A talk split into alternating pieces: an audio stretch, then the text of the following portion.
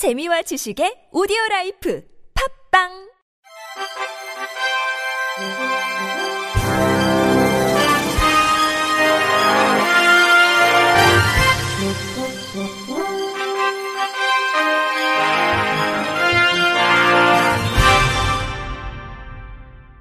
청취자 여러분 안녕하십니까? 12월 15일 목요일 KBIC 뉴스입니다.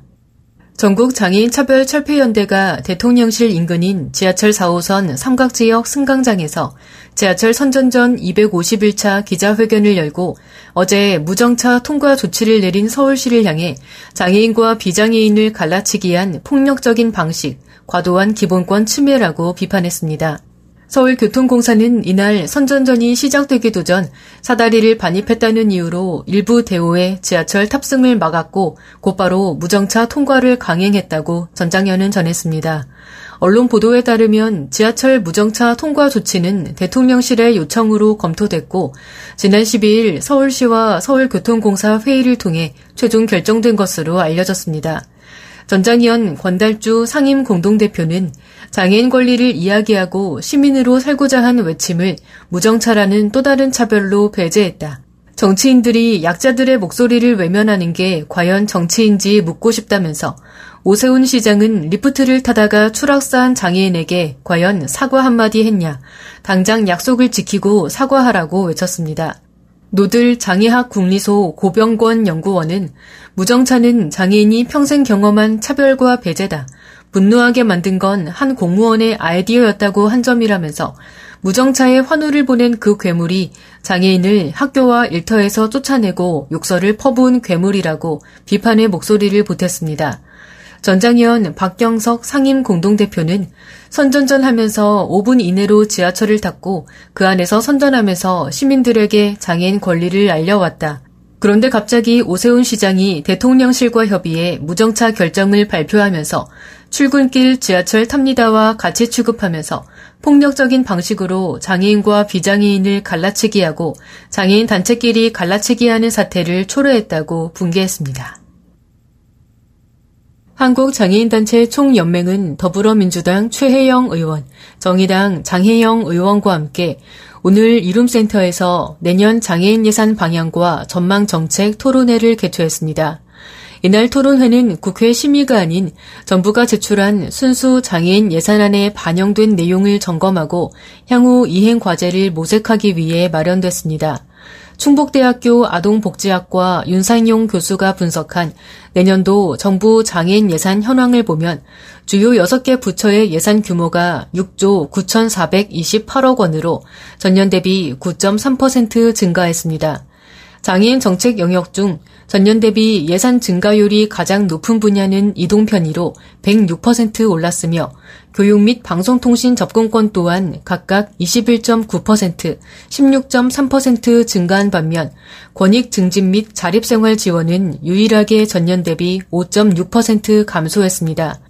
한국장애인 인권포럼 이용석 정책위원은 무엇보다 우려스러운 점은 장애인 건강권법의 가장 중요한 사업인 장애인 건강 주치의 제도나 재활운동 및 체육 관련한 예산이 책정되지 않아 또다시 시범 사업에만 머무를 수밖에 없는 상황에 직면하고 있다고 꼬집었습니다. 한국장애인 자립생활센터 협의회 백인혁 정책국장도 장애인 활동 지원 예산과 관련해 자연 증가분 수준에 불과하며 내용적으로 개선되고 확대돼야 할 사안은 전혀 반영되지 않았다고 평한 뒤 서비스 지원 종합조사 개선, 장애인 활동 지원 본인 부담금 폐지, 만 65세 미만 노인 장기 요양 수급 장애인 급여 선택권 보장 등의 제도 개선을 주문했습니다. 전국 장애인 부모연대 조경미 조직국장은 특수교육 예산 관련 장애학생 맞춤형 교육으로 특수교육에 국가 책임을 다하겠다는 제6차 특수교육 발전 5개년 계획은 허울뿐인 껍데기라고 비판했습니다. 국가인권위원회와 장애우 권익문제연구소는 어제 발달장애인 대상 치료 감호의 문제점과 형 집행 개선 방안 마련을 위한 국제포럼을 개최했습니다. 현재 우리나라 치료 감호소의 발달장애인들은 형식적 종료 심사로 인해 선고 형량 이상 수용될 위기에 놓여 있으며 관성적 약물 처방과 전문적 프로그램 부재, 과밀 수용이라는 열악한 수용 환경에서 생활하고 있습니다. 경기 장애우 권익문제연구소 임한계열 변호사는 발달장애인 치료 감호 문제의 출발점은 치료가 불가능한 발달장애에 대해서 치료 필요성을 인정하고 있는 역설적인 현실이라며 발달장애인은 단순히 2차적인 문제점들을 특수치료와 부모 교육, 행동요법 등을 통해 조절할 수 있을 뿐이라고 설명했습니다. 이어 치료 감호는 15년을 상한으로 하는 사실상 자유형 선고다. 실제로 장애인 차별 구제 청구 소송을 제기한 한 발달장애인은 1년 6개월의 형기를 받았음에도 형기의 8배가 넘는 11년 5개월 동안 치료 감호소에 수감돼 있었다며 이처럼 선고 형량 이상 치료 감호소에 수용된 발달장애인은 5년간 49명에 달한다고 밝혔습니다. 이네스 법률 고문은 스페인의 지적장애인 수감자와 출소자 상황을 설명하며 형기 동안 지역사회로 다시 돌아올 수 있을 때까지 온전한 기간 동안 이들을 지원한다며 지적장애인의 증언을 얻는데 필요한 지원을 평가하는 도구를 개발하고 약물을 복용한 지적장애인을 위한 구체적인 프로그램을 개발해 내년에 시범 사업을 실시하는 등 여러 방면으로 지원하기 위한 준비를 하고 있다고 말했습니다. 공익인권법재단 공감 조인영 변호사는 치료 감호 처분 방식에 있어서 장기간 구금 방식은 반드시 개선돼야 한다면서 선고 과정에서 치료 감호 기간의 상한을 정할 수 있도록 규정하거나 비례성 원칙 규정을 신설하고 이외에 대안적 처분을 마련해 발달장애인에게 맞는 형사 정책을 마련할 필요가 있다고 강조했습니다. 한국장애인 고용공단은 오늘 광주광역시 서구에 위치한 KDB 생명 빌딩에서 4차 산업형 장애인 정보기술 인력을 양성 지원하기 위한 광주 디지털 훈련센터를 개소했습니다. 광주 디지털 훈련센터는 기업이 현장에서 원하는 정보기술 직무 관련 훈련 과정을 탄력적으로 운영해 역량 있는 장애인 정보기술 인력을 양성하고 지원하고자 설립됐습니다. 특히 국내에서는 세 번째, 지방으로는 최초로 설립되는 디지털 훈련센터입니다.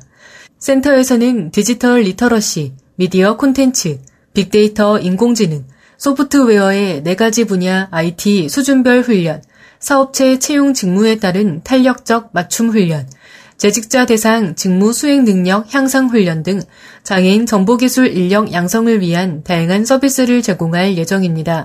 공단 조향현 이사장은 광주 디지털 훈련센터 개소로 지방에서도 4차 산업혁명 시대에 발맞춰 디지털 정보 격차를 해소하고 보다 창의적이고 우수한 장애인 정보기술 인력 양성이 가능할 것으로 기대한다며 앞으로도 공단은 IT 분야의 장애인 고용이 더욱 활성화될 수 있도록 최선의 노력을 다하겠다고 말했습니다. 대한민국 골볼 여자 대표팀이 2022 국제 시각 스포츠 연맹 골볼 세계 선수권 대회 결승 진출과 동시에 2024 파리 패럴림픽 출전권을 획득하는 쾌거를 이뤄냈습니다. 이번 패럴림픽 출전은 1995년 영국 세계 선수권 대회 2위의 성적으로 1996년 애틀란타 패럴림픽에 출전한 이후 27년 만입니다. 대한민국 국가대표팀은 지난 7일부터 포르투갈 마토지노스에서 개최된 2022 국제 시각 스포츠 연맹 골볼 세계 선수권 대회에 출전했습니다. 우리나라 선수들은 예선에서 5승 2패로 8강에 진출해 8강에서 세계 랭킹 1위 일본을 3대 2로 꺾고 4강에서는 같은 조 1위였던 강팀 캐나다를 5대 2로 이겨 예선전에서의 패배를 갚으며 결승에 진출했습니다. 대한장애인 골볼협회 백남식 회장은 2024 파리 패럴림픽의 골볼 종목은 역대 최저인 8개 팀만이 진출할 수 있다. 이를 세계 선수권대회 결승 진출이란 값진 결과로 획득해낸 우리나라 선수들이 너무 자랑스럽고 2024 파리 패럴림픽에서도 값진 결과를 거둘 수 있도록 적극 지원하겠다고 밝혔습니다. 한편 결승은 패럴림픽 전 우승팀 터키와 현지 시간으로 오는 16일 오후 4시, 한국 시간으로 오는 17일 오전 1시에 2022 IBSA GWC 유튜브 채널을 통해 실시간 중계됩니다. 용인시 기흥 장애인 복지관이 유아 장애인식 개선 교육용 멀티키트 포니아 놀자를 제작하고 전국 장애아 통합 어린이집 180개소에 총 4,500개를 배포했습니다. 폰이라고 불리는 눈이, 바니, 모니, 귀니는 복지관이 지난 2015년 국내 최초로 개발한 장애 인형 캐릭터로 시각장애와 하지 절단장애, 지체장애, 청각장애를 형성화했습니다. 워크북은 장애의 정의와 올바른 표현, 장애 유형별 에티켓, 편의시설 및 보조기구 등의 내용이 담겼고 교구 인형은 유아가 직접 채색하고 스티커를 붙여 꾸미며 장애를 친숙하게 느낄 수 있도록 제작했습니다. 교육 영상은 전문 강사가 출연해 유아 맞춤형 설명으로 장애를 쉽게 이해할 수 있도록 해 교육의 효과를 높였습니다. 용인시 기흥 장애인 복지관 김성구 관장은 포니아 놀자 멀티키트가 유아에게 장애에 대한 올바른 인식을 심어줘 편견 없이 성장하는 데 도움이 되길 바란다고 전했습니다. 이상으로 12월 15일 목요일 KBIC 뉴스를 마칩니다. 지금까지 제작의 이창훈, 진행의 홍가연이었습니다. 고맙습니다. KBIC